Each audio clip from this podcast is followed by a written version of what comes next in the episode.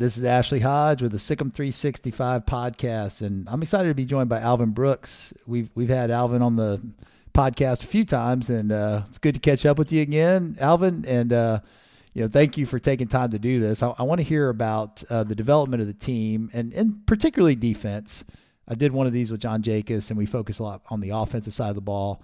Uh, but I know you and and uh, you know Jared are, are kind of you know doing the uh, more focus on the defensive side of the ball. So, I, so I want to hear what you see as progress and and where you think we need to keep taking those extra steps to you know continue to try to strive for the standard that has been set the last three or four years. Um, I think you know the biggest. First of all, thanks for having me on. Um, I think the biggest adjustment have been team effort and not just individual effort. You know, defense, in my opinion, the best defenses are connected. Right. And I think we have a group that, you know, if we're not connected, it's not because they don't want to, it's just they don't know what to do. Right. And so I think, you know, we have guys that from watching film, they take it onto the practice court immediately and we get better. So I'm excited about that, that every practice we take a step forward after watching film. Yeah, that's encouraging to hear. I, I, know you're a big body language guy, and you know when you say connected, is that communication? Is it is it is are, are we? Do you feel like we're in a good spot as far as guys talking to each other and and calling out screens and and communicating? You know where the where the shifts in the defense need to be, depending on what the ball movement is. Is that is that what you're referencing? Yes, connected is a combination of them all. Um, first, you got to communicate in order to be on the same page. You know, biggest thing is we communicate and we saying the same language, then we understand. And, you know, not just communicate, but you have to react after you hearing the communication. I think that's a big thing that's very underestimated in our game. If I tell you, you know, screen right, but you don't react, then what's the communication? I communicated, but you didn't react to my communication. Right. So um, communicating and us reacting to the communication um, are two big deals. And, you know, just having the effort to where even when we make a mistake, we cover up for one another by scrambling. And I think we're doing a better job of doing that and trying to make sure that as many shots are contested as possible. Right. You know what? When I talk to parents of players or or you know other coaches at Baylor, you know, it just seems like the aura is really good this season. You know, similar to a couple years ago, where everybody likes each other. They spend a lot of time off the court. They they really enjoy practicing with each other. Uh, seems like there's um, the, the, attitudes and the you know the chemistry is always such kind of an overrated word, but um, you know it's it seems like it really meshes well. Obviously, when adversity hits, you never know you know how people are going to respond, but I mean, if you when you, I'm sure you can probably get a feel, you know, for the temperature of the team. Is it comparable to two years ago in your mind, or you know, what's what's your take so far? You know, just from a from a chemistry standpoint. Well, you know, obviously, two years ago, those guys were around each other a ton. You know, we had a lot of guys that were around each other for two to three years, right. and so you know, the chemistry is a little bit different because different because they went through a lot together. Um, I think right now we have great chemistry because they do get along, and I mean, you could tell like, you know, you said that I'm a big body language guy, and just watching the film, really hadn't had to show many body language clips as far as correcting them. Right. Um, it's been a lot of pointing at one another when they make a good play, and a lot of, you know, pointing at each other even when they make a play that was a mistake. Mm. And so I think we're very ahead of the schedule as far as that chemistry wise. And obviously, I think as we start playing against other opponents, you know, that'll be a true test to our chemistry to make sure that it continues to stay stay where it is. Yeah. Like you know, when you look at um, that championship team, and even last year, you know, like Akinjo on the ball was such a dog, and and you know uh, Mitchell, obviously the best that probably ever come through college in the last you know 10, 15 years. But uh, you know, just from a competitive standpoint, do you is that a concern, or do you see that? I mean, do we have guys that just no, really we have guys. We have they take pride in defense, huh? Yeah, we have guys. I mean, it's a it's a very competitive gym, and we have guys that can really go at the ball. And I think the challenge for us is just making sure that you know we continue to to remind them that impacting the ball is very very important. Because they're also smart players like you know if they feel like they can still hurt you and not have to impact the ball as much then they'll do that. Right. Well you know sometimes in the past we've just impacted the ball no matter who it was. And so i think we have multiple guys that can impact the ball. And so it's just a matter of you know getting out there and doing it. Right.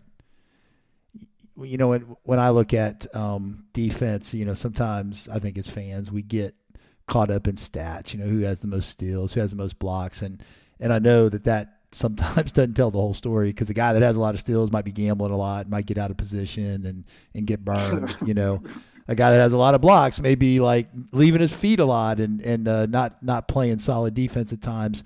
When when you look at our team, um, you know I, I made the comment to John, you know, just offhand, I said, I, you know, when I looked at Canada, I just thought Dell played such, such terrific defense. Um, you know, and, and he said, well, I said, is he the best defender on the team? And he said, well, if you ask uh, Jared and Alvin that, they might say he's the most consistent. I, you know, I don't know about the best. We got some really good ones, but do you, is he the guy that like, you know, is, is just, you know, consistently in the right spot?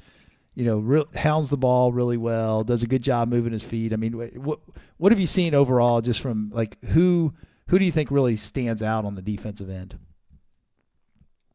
Um, he's definitely one of them for sure. Um, Dell is, I mean, he's he is consistent. He consistent with his effort, and you know he's been in our program for you know a year already, so he knows what's expected. Right and you know he's gifted athletically, um, not just you know vertical athleticism, but laterally he's gifted, and so because of that, he's able to impact the ball and he's able to um, impact the ball a lot. But one thing I'm very impressed with Dell more this year than you know last year is he's more confident in himself, and because of that, he's constantly communicating on the court. And you know, I always joke with him and tell him, you know, if he had a 2K NBA 2K rating, it would be 99 on communication oh, because he's yeah. constantly talking. And, you know, that's something that MaCio Teague did for us in the past. He would communicate a lot and it helped everybody stay on the same page. And, you know, Dell has done a great job of that. That's, that's interesting. Yeah. That's, I mean, those are the things you, you wouldn't pick up unless you're courtside, you know, see, seeing it every day for sure. What what about rim protection? Um, you know, I know Josh has a crazy amount of potential. You know, Flo's a proven commodity there. You know, very solid on the defensive end. Um, you know, Zach also is third. You know, third year in the program. Yeah, third year in yes. the program. So I mean, you got a lot to work with there, and then you know, hopefully we get John back at some point. You know, um, you know, what's what do you see as far as like rim protection, or or is the game really going away from that a little bit? I mean, you, I watched the NBA playoffs, and and you know, after that first uh, media timeout, they're taking guys like Steven Adams and uh, Rudy Gobert off, off the court because they can't get they can't guard. Uh, you know uh, those those high ball screens very well. So I mean, is that you know I get my first question is, is it a trend to maybe de-emphasize that and, and just have guys that move their feet and contest really well, or, or is that still really important to have a, a great rim defender? To me, rim protection is how many charges do you take? Mm. And so, you know, I think shot blocking comes and goes. And with the way that the game is played now, bigs are not allowed to just stay in the paint. Right. Um, because there's so many ball screens, there's so many screens, there's so many side to side movements to where a big is not in the paint to take away, you know, layups unless they're playing zone. And so because of that, I would say our rim protection is how many charges can we take, and you know the year that we won a national championship, we took 70 charges and we didn't play five games, at Right. least five games because of COVID. Right. But we took 70 charges. How does so that how's that John- compare to last year? Like how many charges did we take last year? Do you know? Not 70. Yeah. I can tell you that. Right. and and so you know a lot of it is that's how you protect the rim is by taking charges in my opinion. I mean obviously blocking shots are you know are going to be important you know flo and jo- josh and zach you know that's going to be important. But at the same time we're going to need charges from all of those guys you know not just blocks because a lot of time they'll be in foul trouble. I mean we want them to get block shots, but we also just want them want the opponents to not score. Is that is that an area where like a Flo Thamba just doesn't get valued enough? Because I noticed you know in Canada, and of course he does this in the season too. Not only is he good at taking charges on the defensive end, but he also gets seems like he gets one or two a game on the offensive end where he sets a screen. Uh, you know, the guy you know blows up blows through the screen and you know get, gets you know guys into foul trouble by doing that. I mean, is that is that you know one of the things that as a fan we we need to appreciate about him more is is his ability to do that. One hundred percent. I mean, he he's the anchor at times of. I mean, he's he. I would. I'm not sure how many charges he have taken in the last three years, Right. but I'm sure he's high on the list Yeah. because he he takes a lot of charges and you know a lot of times you don't think about it, but you're sacrificing your body a ton Yeah. by taking a charge Right. because you know it's different charges. You have guys that's coming 100 miles per hour, and you know some guys are leading with their knee, some guys are leading with their shoulder, some guys are jumping. You know, it's just so many different ways you're getting hit, Right. and every single time you're still getting hit, and you're falling to the ground after you get hit. Right. And so I think that's something that fans may think that, you know, you're supposed to do that, but you have to have a lot of toughness to do that over and over and over again. Right. Yeah. Who who else on the team? Like what you've had a few scrimmages, inter squad, scrimmages. Uh, I'm sure you chart this stuff. Is is there somebody that stands out as far as that's concerned? I've heard Caleb is uh, really good at playing defense with his chest. Is is he a big you know charge taker, or you know who who who are some of the guys that that tend to take the most charges on the team? It's too early to say right now, um, to be honest, just because at some point all of them have taken a charge and Right. all of them are getting better at taking a charge. So playing against one another, um, I think it's a little unfair to judge just because our guys they get used to how we play defense, and so you're able to avoid charges a little bit more than when we actually play in the game. Right. Right. And you know, we have we have GAs as our refs, and so you know, it's funny. The guys always complain about the GAs not making the right call when it comes to blocks and charges. So, not fair to say yet. Yeah. Yeah. That's that's not an easy call to make. Uh, so No, it's not. So, um, you know, when, when you look at uh, just the big development, I know you've you know worked with the forwards last year, the wings, and and uh, Jared Nuness is working with them this year. Uh, you're working with, with the bigs. You know, what have you seen from them as far as their development over the summer? You know, we we know Flo puts in the work. He's steady. You know, he we, we kind of know what he brings to the table. Zach hasn't played as much, so you know I want to hear about his development. And of course, Josh is is uh you know exciting because of the, just the the potential he has. I mean, it's it's pretty evident from the first time you watch him play. Uh, so what what are you seeing? You know, just from those three guys. Um, first of all, Flo and Zach, they're both are more confident this year, in my opinion, to where they're confident in who they are and they know what they bring to the table. And so I think that's something that stand out to me. Um, their ball screen coverages are elite. Their finishing is elite, and they're doing a better job of communicating. And I'm just excited to see it against someone else because they play well to this point against each other. And so I think they've set a, set a great example to Josh on what it takes to be a Baylor big. And, you know, obviously Josh is very talented. He has some gifts that you, you can't teach. And so by following those two guys, he's taken a big jump since Canada because they show him the habits that he needs in order to win. Right. Yeah, no, that's exciting. Um, you just you know when when you look at uh, the team overall, um, Keyonte George, uh, what stands out to me is you know a lot of freshmen, especially five star freshmen, uh, can have this attitude that you know defense is optional, and and I know that that wouldn't be tolerated in our program where we are today. but but but you know, I mean, it, it, it could still show up at times in critical moments. But he seems like he's really bought in on the defensive side of the ball and, and saying all the right things. I mean, have you seen that from him? Just that consistent hunger to be great on the defensive end. Yeah, he's. I mean, he's gotten better. He's daily. It's a daily process with any freshman, not right. just Keyonte, but any freshman. Um, just because they go from where they either coming from no shot clock, or even if they have a shot clock, they're not playing against the competition that is the same every day here.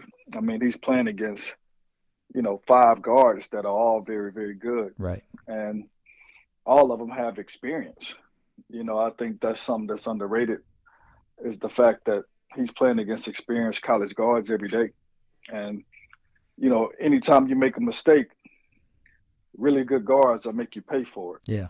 And so he's learning through practice, and I think that's going to be a great advantage for him when we get into the game because, you know, all of our guys have the experience to show him what it takes, and he's taking a big leap from the first day he came on campus to now. And the great thing about Key is he's very coachable, and if you show him something, he's a sponge. He can pick it up and do it. Yeah.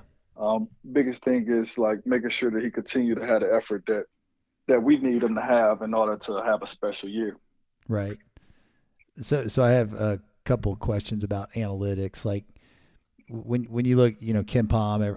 Obviously, everybody knows that that metric system, and now there's Bart Torvik and uh, Evan Miyakawa, and you know, so so Evan like has these individual ratings on players defensively and offensively, and sometimes I just scratch my head. Like like he had Adam Flagler as like a, a below average defender just from his analytics, and I mean, I when I see Adam, you know, I think he's a really good defender and, and moves his feet well, and you know, I, I just remember that North Carolina game, you know, taking charges and you know that you know led to his head hitting the hitting the ground. I mean, he was you know just like taking making some big big plays in that comeback uh, defensively. Um, you know what what any comment on that? Like, is that I mean, it, it are, well, is Adam a much better I, defender? I, yeah, I can assure you, Adam is not a what what was the I don't know what the rating was. Like a below Adam, a below average defender, yeah. In the Big Twelve if, is what. If Adam, if Adam is the below average defender in the Big Twelve, then the Big Twelve have the best defensive guys in the country. Right, right. I just, you know, I don't. Adam is one of the best defenders. Right. He just, I don't know how do you rate somebody's individual defensive performance. Yeah. Um, just because I think every team is different. Right. What we expect from Adam and what we need Adam to do, he does an excellent job for us. And so you can't rate what he does for our program. Like we actually have measurables and he measure at a high level when it comes to the habits that we need to win.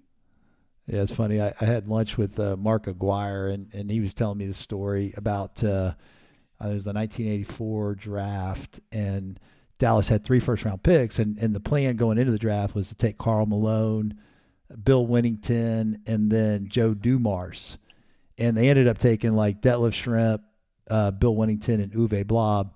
And, and when he talked to the scout at the Mavericks, uh, why they didn't take Dumars at like pick 18, he said, well, you know, they played in these college all star games, and, and, and Do- Joe Dumars was only one of two guards available. Uh, so his coach told him, you know, hey, just play token defense. We can't get you in foul trouble. And so the, the scouts saw that and said, "Oh, he's a bad defender." And of course, he was an All NBA defender like multiple times, and and would have changed the course of the Dallas franchise if they had taken him instead of Uwe Blab. But th- that's another sore subject for Dallas Maverick fans. But wow. But anyway, you know that Wow, just wow, that kind of shows you what you're talking about. It's sometimes you got to know the circumstances. If if a, if a player is so valuable, then you know sometimes maybe you're telling that player, you know, look, can't you, can't get you in foul trouble. You got to you, you have to play solid defense, but you can't take this risk or you know. I mean, it's there's all kinds of variables that go into it, right?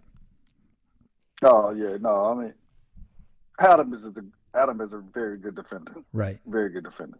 Um, I don't, I won't say that lightly. Um, I'm, and I'm really tough on guys, Right. but you know, at any point throughout Adams Baylor career, we would not be afraid to put him on the best guard. Yeah. Um, he have that capability to be able to guard um, anybody, in my opinion. Right. So I'm looking forward to him, you know, having another great year, you know, defensively for us because he, year in and year out, he does what it takes to help us win games. Yeah, for sure. So, so my other question on analytics is, you know, one area where Baylor has not consistently been good. We've been we've been tremendous on the offensive rebounding side of the ball. Uh, defensive rebounding, it's been a little bit of hit or miss. I mean, not terrible, but but some years, you know, you're like, well, if you're such a good offensive rebounding team, yeah, Where we want it to be. Right. Yeah. I, we agree. So so so uh, what what are your comments on that? How do we get better in that area? We're working on it. so we're working on it. I mean, I I agree. I think that's something that you know will will you know our, the plan is to get better from it, and so we just have to figure it out. You know, we we're trying different methods, and you know, obviously we're a research program, so we looked and see who were the best defensive rebounding teams in the country, and we reached out to them and you know asked what their process is, and you know, obviously you have to stick with a process that you're comfortable with and that you know for sure that you can hold guys accountable with. And so, Right. you know, our goal is to get one percent better at it every day. So Yeah, sounds good. And and and then the other thing is, um, you know that now this hasn't been an issue recently, but in some years where we didn't defensive rebound well, and maybe these two things aren't related. Um, I, I'm interested in your comment on this, but you, you would think like, okay, if you're going to be, you know, well, it was, this was more when we play zone. You know, like like I, I was I always think like all right, if you're going to play zone, either you know you, you you do a really good job on the defensive glass, which is harder to do in zone, I know, but or you get out in passing lanes and really try to get a lot of steals, deflections, turn people over. Like Syracuse, for example, was good at that uh, in their in their prime. They would turn people over with their length, uh, but they wouldn't be a really good defensive rebounding team.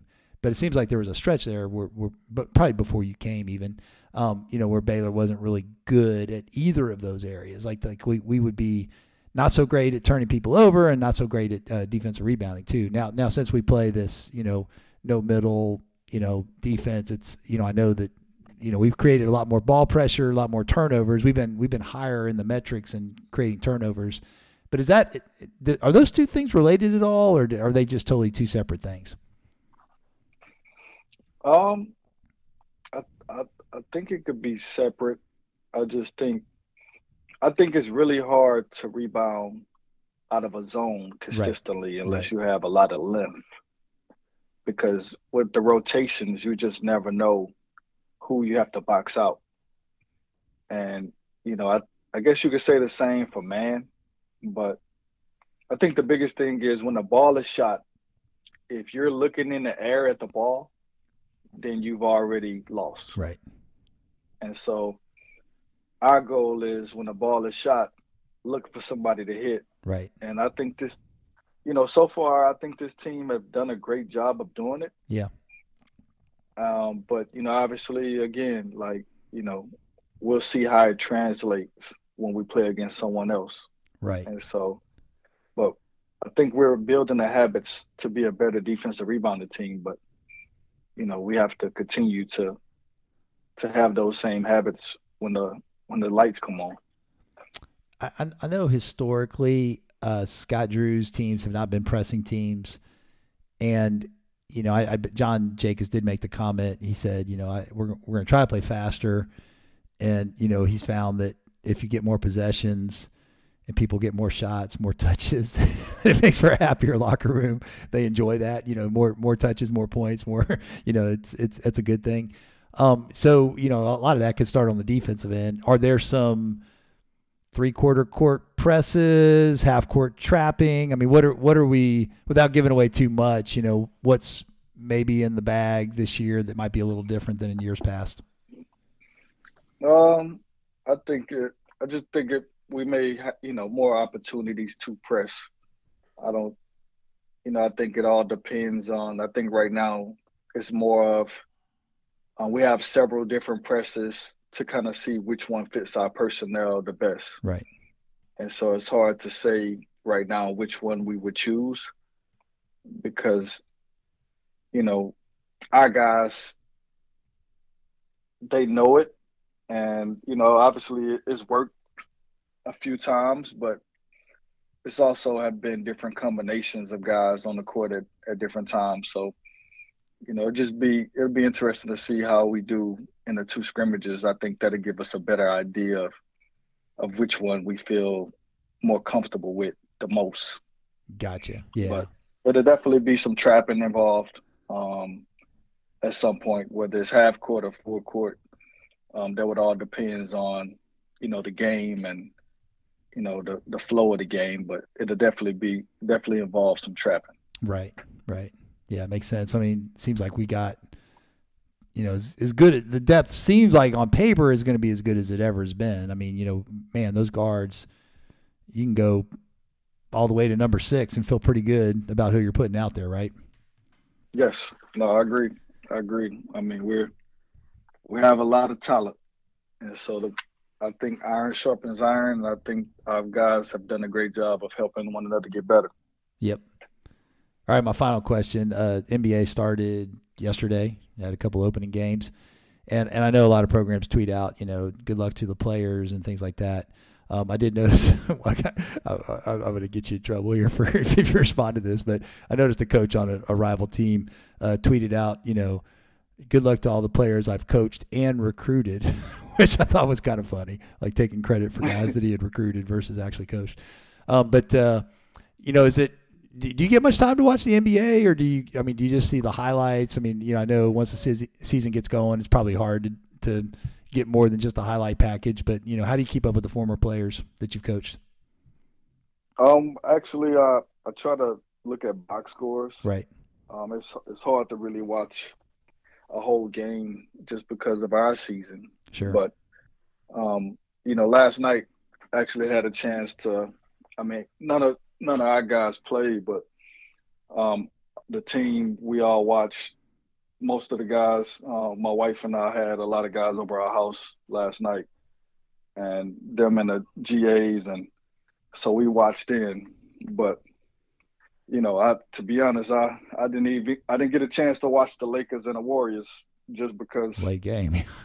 yeah, late game. Yeah. So, but I watched the first game with the guys, and you know, I'll try to watch a little tonight, um, and try to watch a little bit of our guys. But yeah, we we actually receive box scores as a staff from all of our former players um, after after every night. Oh, sweet! And so we receive them the next morning. Yeah. And so we're able to look at the box scores on our phone, and then obviously from guys that I've coached in the past that, you know, that's wasn't Baylor alumni, then I I just look at the box score on ESPN.com or something. Yeah, was was the uh, uh, James Harden uh, step back, like you know, shook his man, did a little shimmy, threw up the air ball in overtime. Was that a good coaching point? let's, let's let's make the play, not not not go for style points here. yeah, no, you know, one one thing I try to do when they come come over my house, I, I don't coach them. Yeah.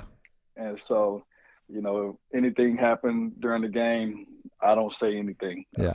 I just listen to their comments, listen to their remarks, and you know that's an opportunity to build a relationship with them. And so I, I don't want to, I don't want to step over my boundaries. Cause you know I have an opportunity to coach them all year long. Yeah. So during that time, it's more about just showing them that you know I'm human too. Yeah, for sure. No, that's awesome. I love it. Well, hey, I told you 30 minutes. It's been 30 minutes, so thank you for giving me this time. It's been awesome. I, I love it. You know, just as a fan, for me, it's like you know, shoot it in my veins kind kind of deal to hear all this uh, talk and, and get excited about the season. I know we got you know high expectations and uh, you know just uh, enjoy the journey. It's gonna be a fun ride. Yes, sir. it Will. I'm excited about it myself too. So. Yep. Looking forward to seeing you in the stands with your signs. And...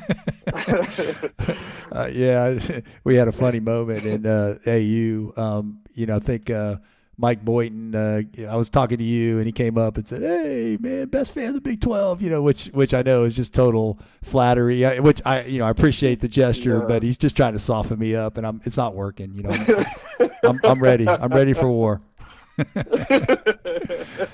nah, but listen, I love it. Yeah, listen, I appreciate you and um, thank you for doing this. You've been listening to a Sic 'Em 365 podcast with Ashley Hodge and Alvin Brooks, Sic 'Em Bears. Sic 'Em Bears.